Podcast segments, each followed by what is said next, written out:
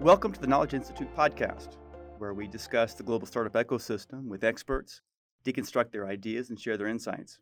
I'm Jeff Kavanaugh, head of the Infosys Knowledge Institute, and today we're here with Rajiv Nair, Vice President and Chief Technology Officer of Infosys Data and Analytics, also known as DNA. Rajiv, thanks for joining us. Thank you, Jeff. Thank you for having me. Rajiv, you've been vital to the strategy and the development of the data and analytics practice and unit with an emphasis in its work with startups. Tell us more about your role in leading this vital practice. So, data and analytics practice at Infosys is almost a billion dollar practice right now, and as Infosys, we do we do a lot more than that. But the, the focus has been to look at where this data space is going, and as we all know, the data space has been evolving quite rapidly and uh, changing dramatically and uh, moving towards AI and uh, cognitive and using that intelligence to drive business. I'd like to take a particular angle on this, given this topic is about startups and the ecosystem. Can you describe why startup collaboration? And you know, you're working with large companies. Why is it important to pull startups into the mix? As we work with our customers, we work with them at different uh, stages. There are more mature sort of uh, areas that we operate in, which is uh, largely in the data engineering and analytics space, where uh, it's about scale of operations. There are others where we are involved with the innovations of the customer. So we bring ideas that we are able to see because we work across multiple customers and we are able to see the trends uh, we bring some of these ideas to our customers and the customers want to then work with us not just in terms of an implementation. In many cases actually this leads into their innovation cycles. Uh, we need uh, companies that are working at the cutting edge they, that are bringing new ideas to the table are trying to look at the world differently for us to be able to formulate our solutions that's where a lot of this innovation ecosystem comes into the picture, whether it is from the universities, whether we work with much smaller uh, groups of people, in fact, some of them forming startups, some of them established startups, and other cases, uh, startups that are getting ready to scale. You mentioned a lot of startups. How many do you work with now, and what's the value that they provide?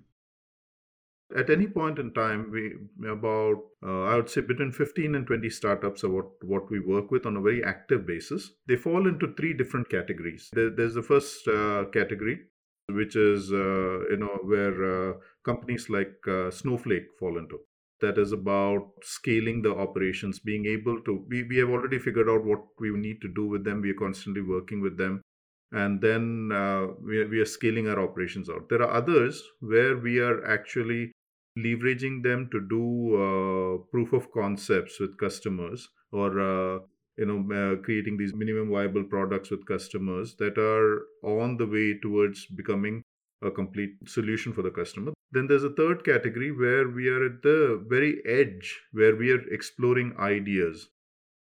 How do you evaluate a startup? Because let's say you've got this idea or you have this need without going into the proprietary details, what are the criteria you use to evaluate a startup? Can we digitize it in such a way that it becomes much easier for us to be able to access those resources and use those resources?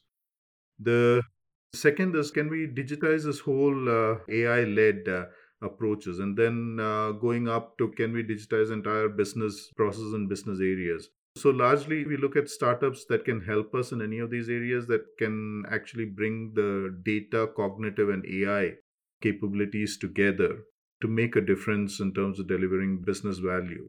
So, we work with startups in these areas, and the difference that we bring to the table is instead of see, many times what happens is a startup is focused on solving specific problems we are focused on solving the customer problems in a broader sense in how to make it work with their ecosystem so we bring this perspective of being able to take this startup and fit them into an overall solution, which has becomes much more valuable for our customers. And that's really where we focus on. How do we draw up this life cycle? How do we draw up this landscape? And how does this startup make a difference in that landscape? You know, as I look at startups, and I've worked with a number of them in different capacities, one of the challenges to do what you say that you're doing with, with your practice is to align the horizons.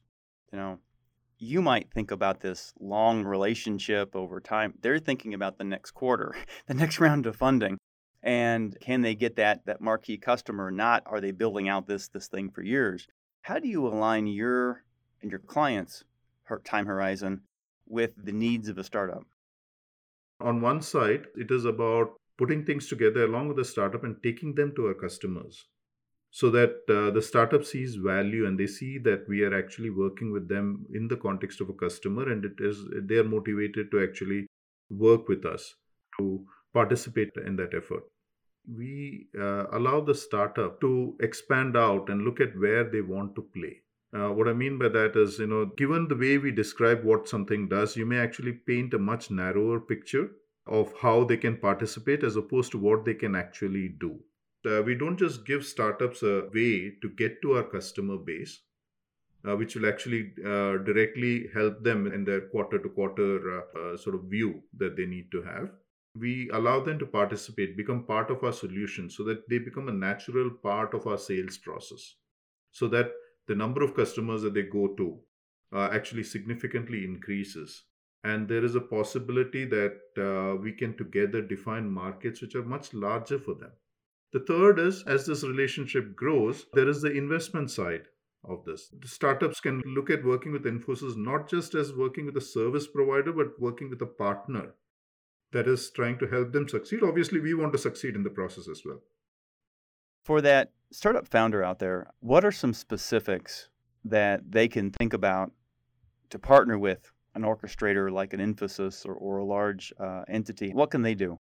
Uh, startups should actually look at this more as a journey than as a transactional construct of uh, you know uh, what we can do over the quarter. That's where uh, success really lies because i mean some of these startups have uh, helped our thinking and we have helped their thinking in terms of what can be done. And that and startups bring this unique view on the world and unique uh, solution to the table. But that is not the whole story for a customer. It is just part of a story so one is uh, working with us looking at us one as a partner looking at us in terms of how we can help them look at positioning their business, look at uh, other places that we can take them to, and how they can fit into this ecosystem makes them much more uh, scalable and uh, allows them to grow effectively within Infosys. The other thing is, uh, when you look at it as a partnership, then we start helping each other and one part of that is uh, where we we see the value we do invest in these startups to help them grow and uh, create a joint success criteria so people need to think about it from that perspective. The other thing that where I'm trying to take this from a data analytics perspective is to create an on-ramp for startups. How do you differentiate this offering or this, this service you've just described from that Y Combinator traditional incubator of Silicon Valley? Yeah. So think about what Y Combinator does. I mean, it, it asks you to come up with ideas, it funds the ideas, and then puts you in front of uh, uh, front of uh, a whole bunch of uh, their uh, clients, right? Uh, providing you an ecosystem in that sense. Look at what we do.